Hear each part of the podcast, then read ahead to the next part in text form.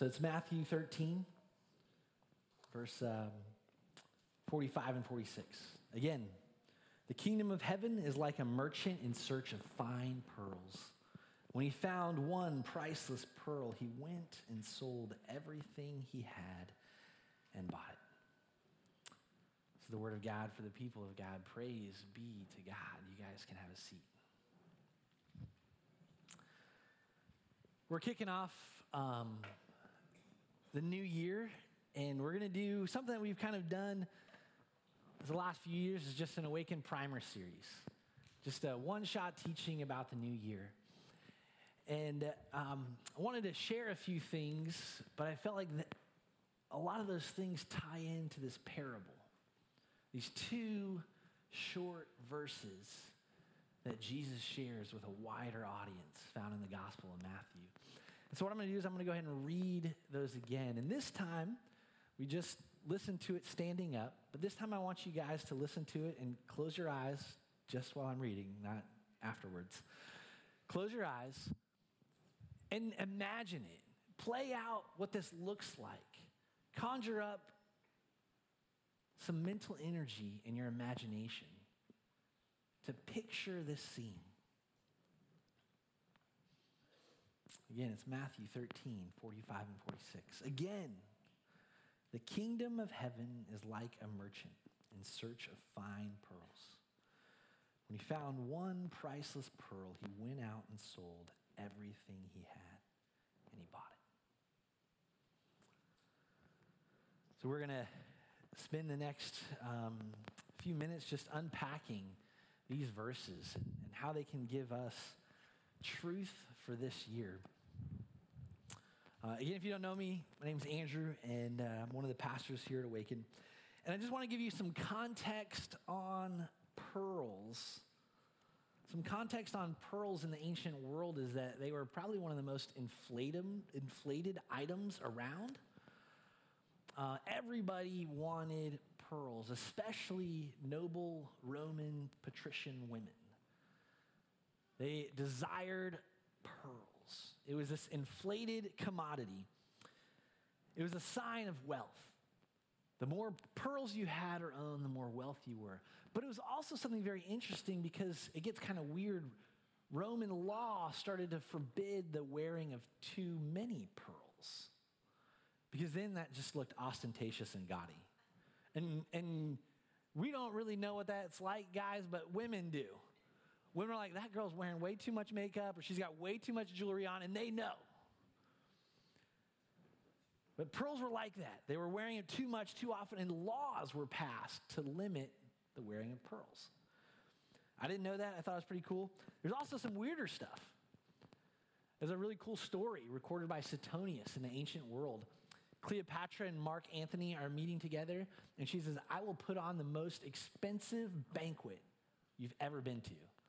Mark Antony was a Roman general, Roman consul. He was like, I don't think you can do that. Cleopatra, the queen of Egypt. They're sitting across the dinner table, and she takes a cup of, of pure vinegar and drops a large, expensive pearl into it. You don't know what happens there chemically, the pearl will dissolve. Next, she raises her glass to Mark Antony and drinks it. And Mark Antony says, You've won. Most expensive banquet in the ancient world. I don't want to try that. I advise against it, but she did. So, pearls were a precious commodity in this time.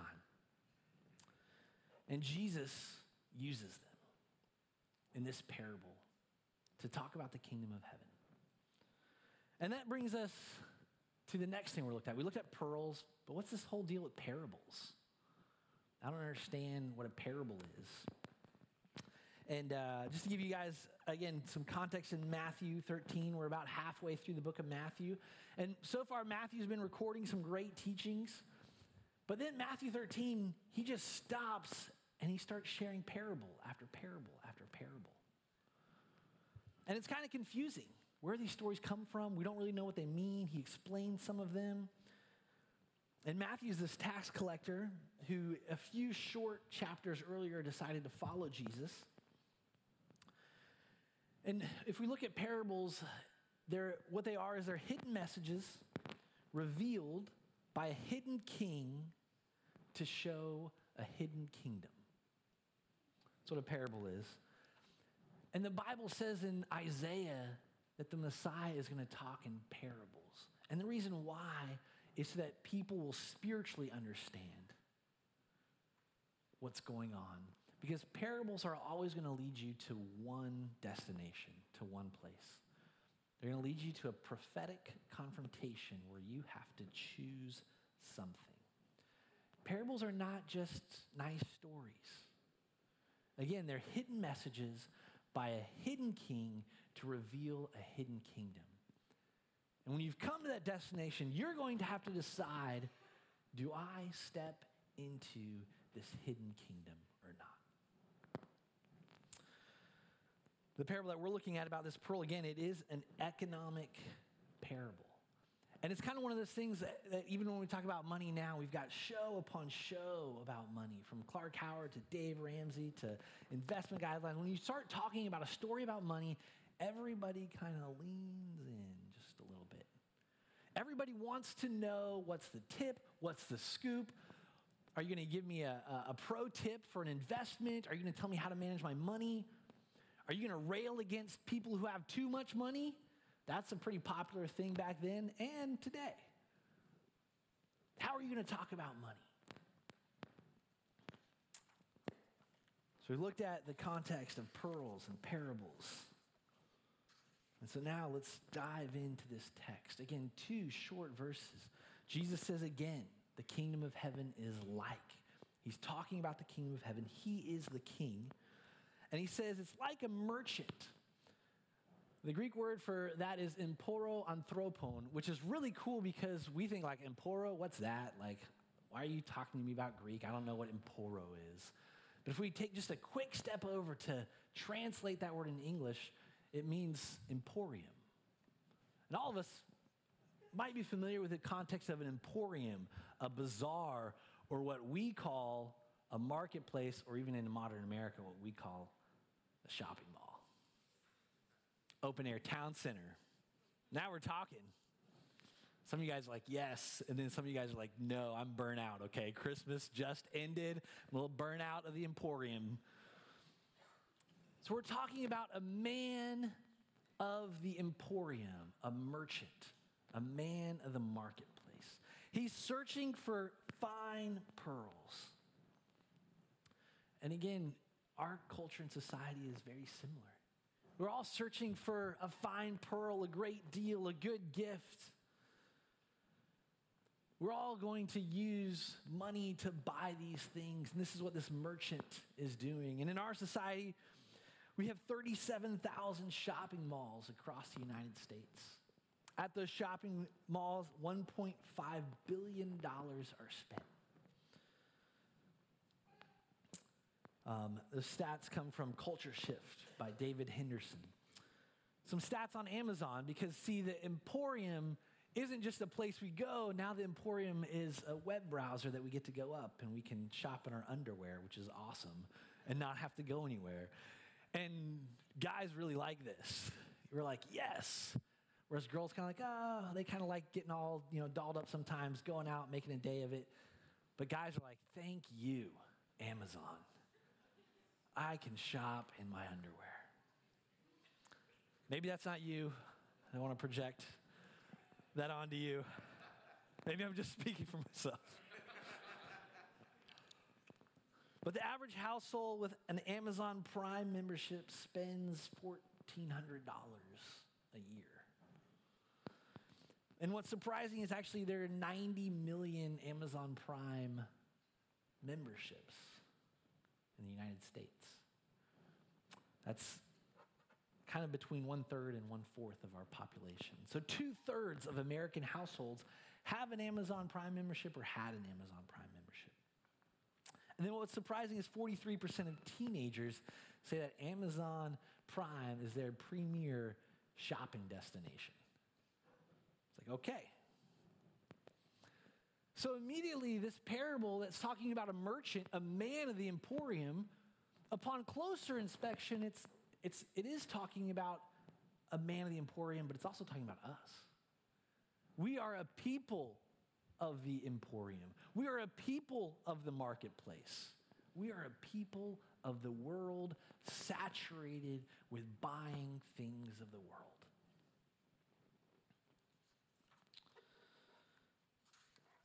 So, as we continue to dissect this passage, um, the heart of any language, even English, is verbs. Verbs convey all of the action. In these two short verses, there are six verbs.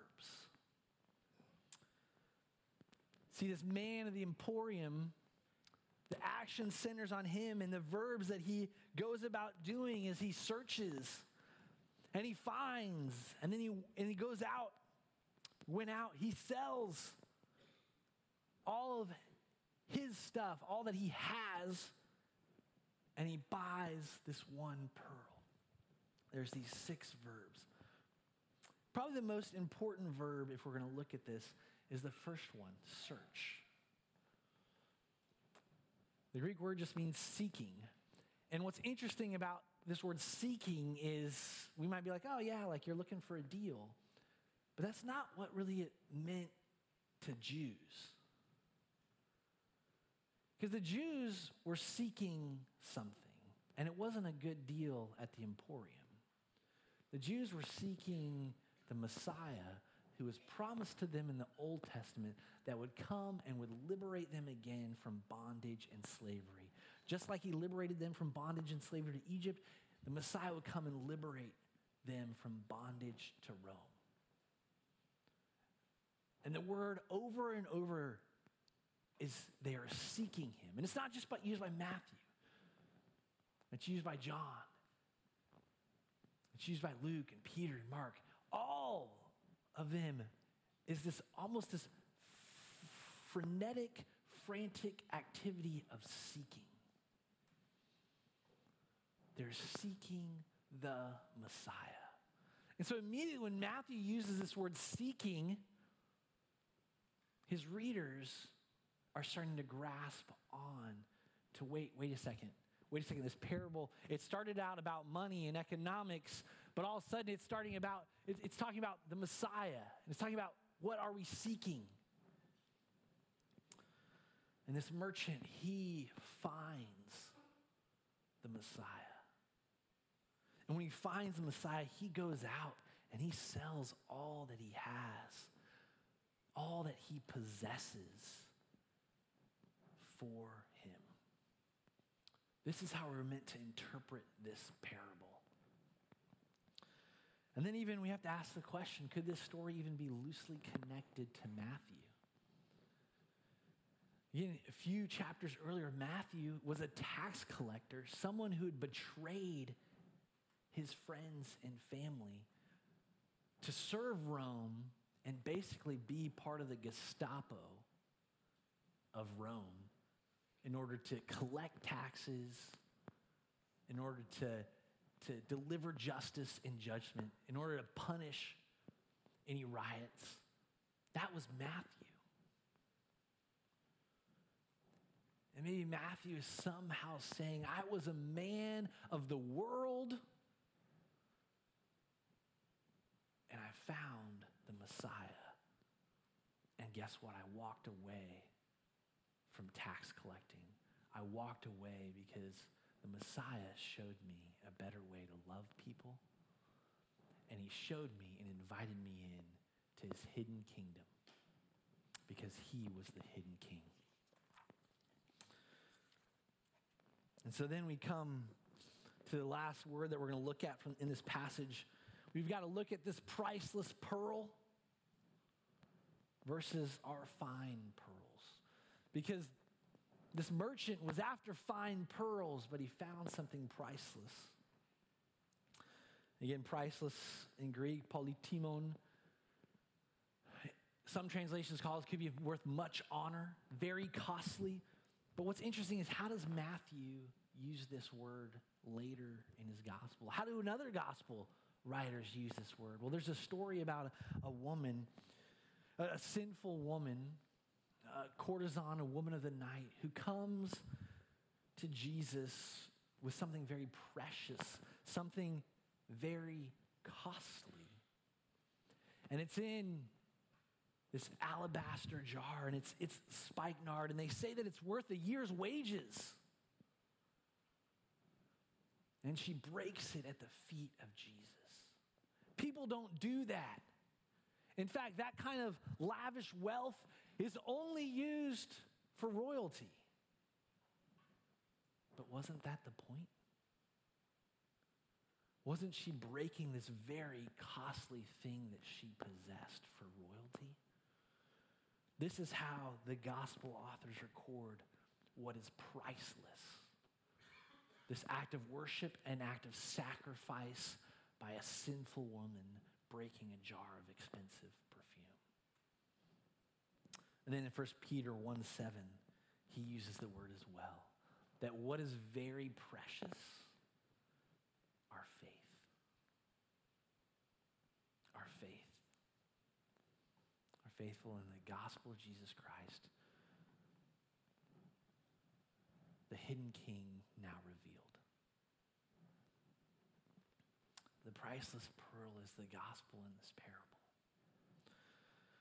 And so we're going to have to talk about this pearl versus all the fine pearls that we stack up in our life and we accumulate from the emporium.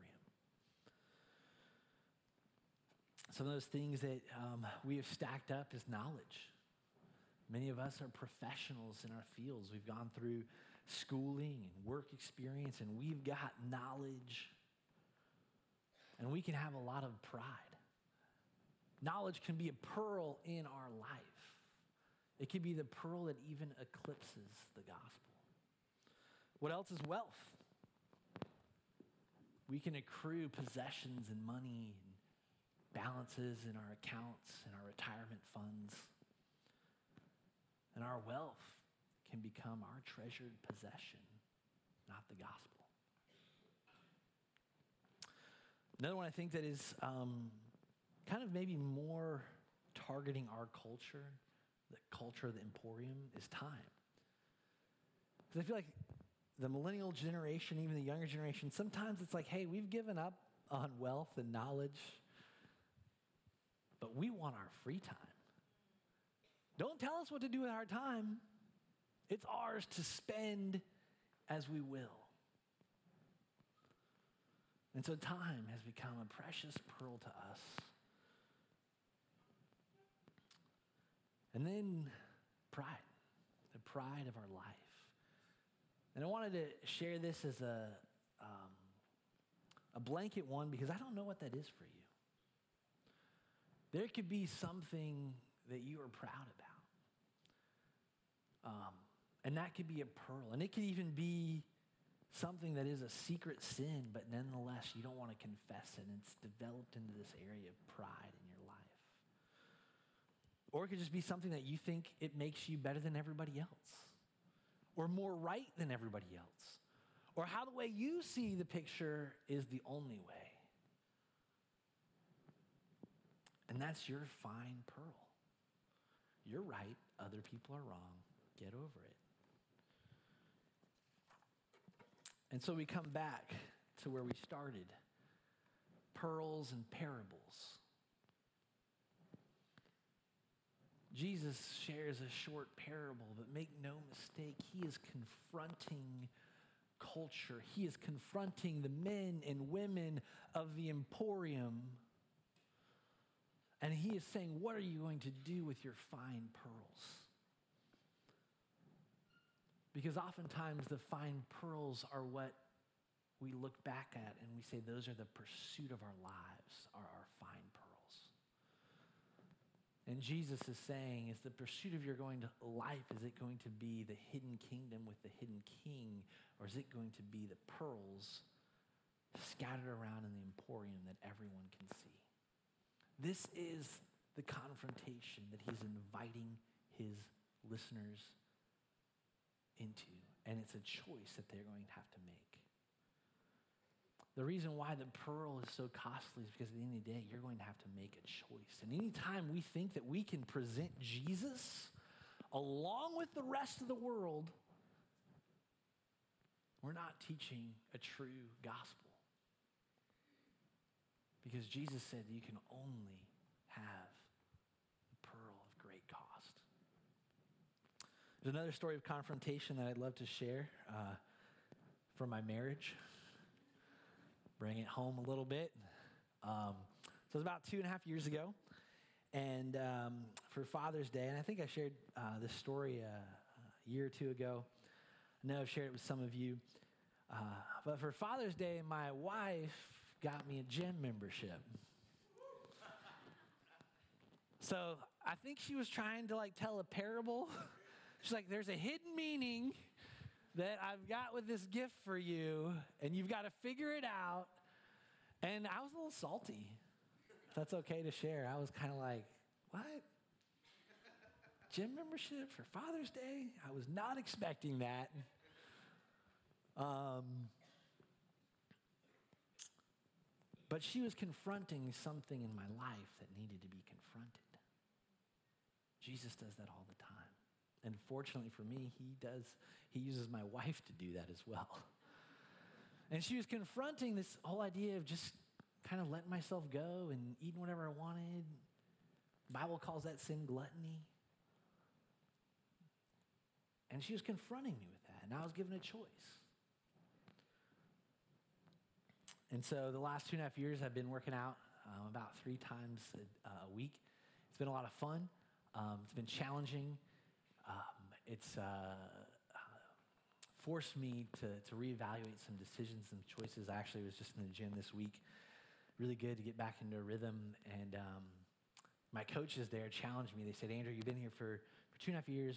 Um, you know, you've lost about 20 pounds, but um, we'd really love to see you try to come one more time a week um, and also watch more of what you're eating. And I'm like, you're right, because I'd love to, again, hold in tension um, this area in my life. I don't need to just eat whatever I want and not exercise. Um, I want to be healthy and fit so I can uh, love my kids, play with my kids when I get older, so I can spend and cherish time later in my life. And these are things that my wife was seeing they're not things that I was seeing. So this is um, this area of tension, right? Fine pearls versus the one and only pearl. And we all have areas of tension in our life. Um, so I'd love to share something at the gym that I use. It's a workout band. It's tension. It's helping me stretch. And uh, I'm so confused. Um,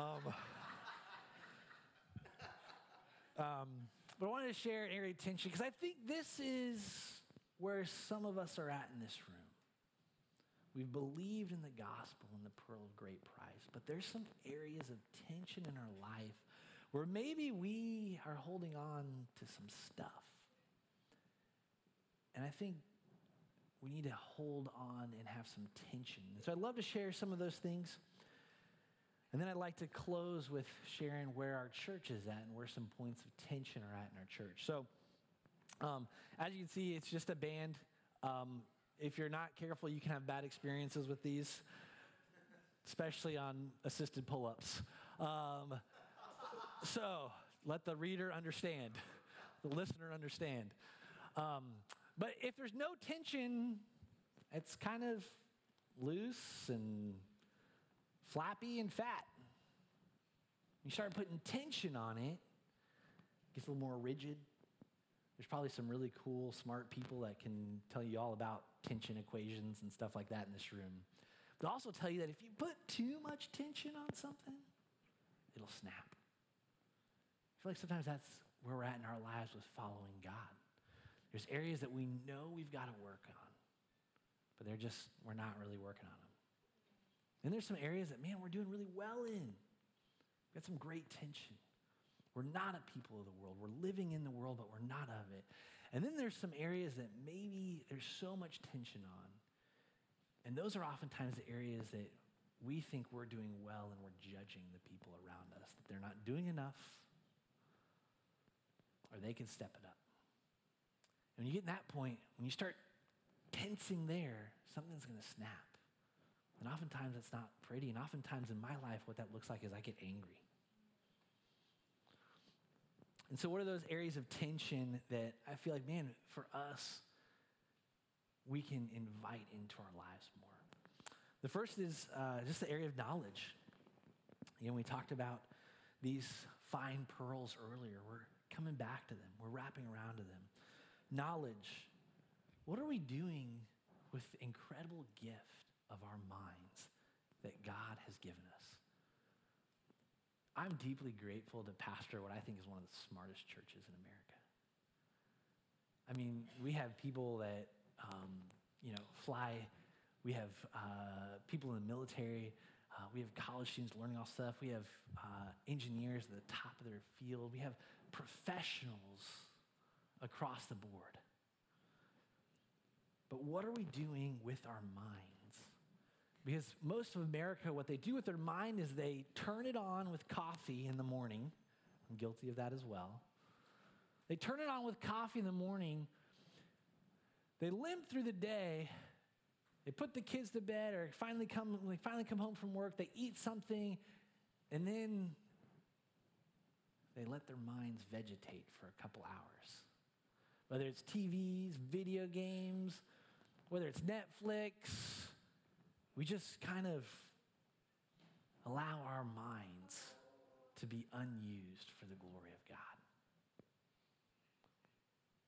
And God has told us a story about a hidden king with a hidden kingdom because he wants to invite us in to learn about his story.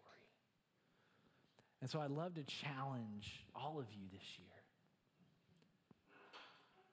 Start becoming biblically literate.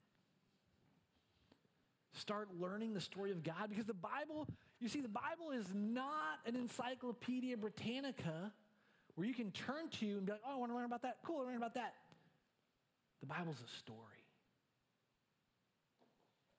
And stories have threads and themes and characters and tie ins, and they're rich. The Bible's not a book with a bunch of pearls of wisdom in there.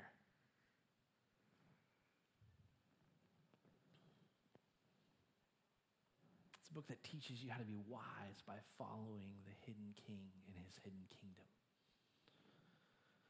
Wealth. Tension with wealth. And this is tough because we've got bills and we've got things we have to pay for, and we have our toys and, and we have our vacations and we have our dreams and, and fun. But I love to introduce some tension with our wealth because while Americans seem to be prospering, the church seems to be limping along. Our wealth, should it not be first and foremost presented to the king, who we believe is above all kings? And so the tension there is, you know, maybe that's something that you're not really considered about. Thought about tithing or giving to the church. I encourage you to start. Maybe, maybe you're doing that great. Maybe you've got that perfect tension. Continue to that. Excel in that. Maybe you're doing that really, really well and you're wondering why everybody else is and you're getting frustrated and angry about that. Find that tension, but don't allow your wealth to possess you. Jesus talked a lot about parables with money and wealth because he wanted his people to not be bound by the tyranny of wealth. And one of the easiest things that he said is, why don't you just give some of it to God? May we have tension with our wealth. The third thing, again, is our time. We live in our castles and we build our castles and we use our time how we want to use our time. Have we stopped to think how we might need to use our time for the glory of God and the kingdom? And what does that look like? And so I hope that sharing these things, I hope that I've given you guys some tension to start thinking about in the new year. If the gospel in Jesus Christ is our great pearl that is very costly, he is asking that we get rid of the other fine pearls. I think we do that by holding some of these things in tension. I want to be very careful because I, I want you to hold in tension that not, this isn't an attempt to shame anybody or convict anyone, but to hold it in tension. As we said earlier, you might not be doing it right now. Would you bring it to a point of tension? And if you are doing it, then you don't need to be prideful or self righteous about it. You might need to loosen up a little bit. And so the real confrontation is bound up in these two images as we close talking about the emporium and the world and the gospel. These two images, um, right around World War II, um, uh, the Japanese, shortly thereafter, figured out a way how to manufacture pearls. See, before, pearls had to be acquired by hand and you had to dive 50 to 100 feet to the ocean floor. It was a dangerous endeavor. But then they figured out ways to just inject an oyster, a clam, a bivalve, if you're going to get technical, with a grain of sand, multiple grains of sand, so you can mass produce pearls. They weren't as valuable, certainly not as cool as, as being able to find a pearl on the ocean bed's floor. But we are living in an emporium. We're living in a world that mass produces pearls. You can have anything you want on Amazon. I'm serious. We serve a God who says there's still one priceless pearl. And I think for us to understand that, we have to ask ourselves question about this story, about this parable. Because the merchant didn't risk anything for the pearl, he just happened across it. Whether it was in a hut in a coastal village that he was trading with, or whether it was in the marketplace, the merchant did not risk anything.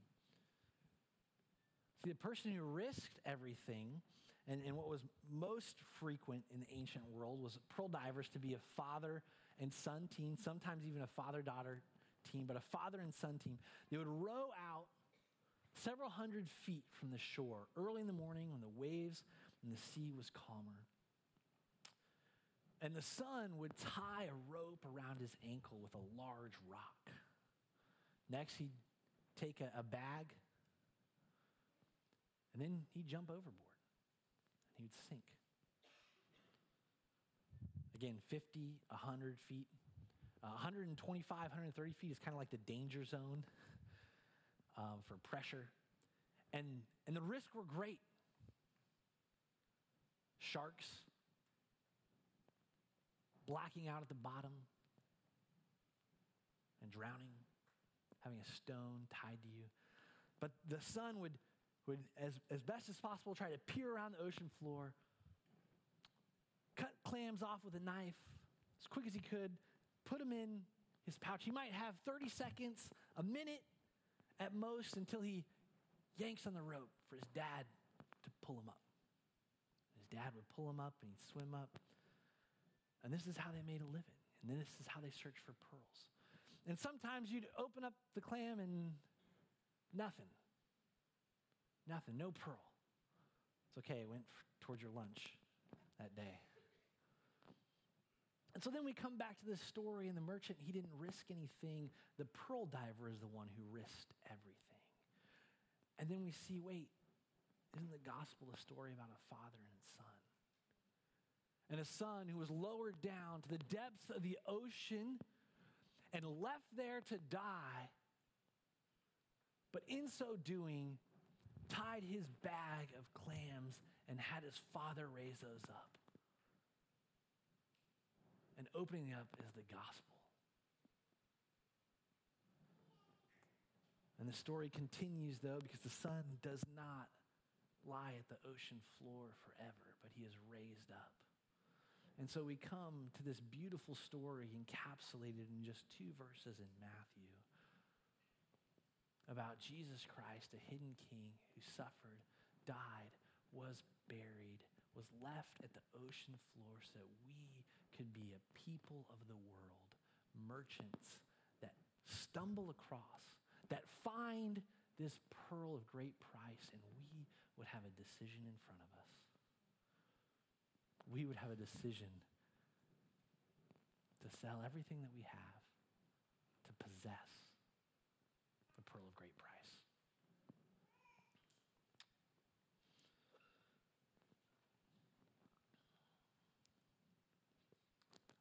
The three things for the new year and how that intersects with our church. The first is what you've just heard is the story of the gospel. Now, I don't know if you've made that decision to sell and trust and leave all of your time, wealth, and knowledge, all of your fine pearls, and buy the one pearl of greatest, of, of greatest price. And if that's you, and if you want to do that again, talk to me, one of the other pastors. We'd love to help you in making that decision this year to have a relationship with Jesus Christ and believe in the gospel. Will you trade your fine pearls for the priceless pearl? Second thing is, is again, as we talked about this area of tension, right? Will you consider being in community and love? in our church. I think it's one of the greatest things that checks all of our fine pearls, all of our knowledge, all of our wealth, all of our time, all of our pride gets checked at the door when we start being real with people.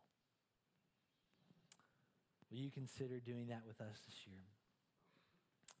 And then the last thing is, is we've shared it um, a couple times in an awesome December um, prayer initiative But this next year, we're looking um, to plant a church or to raise up a team or just to have a, um, a greater vision around that. Will you commit to being in tension with us about that?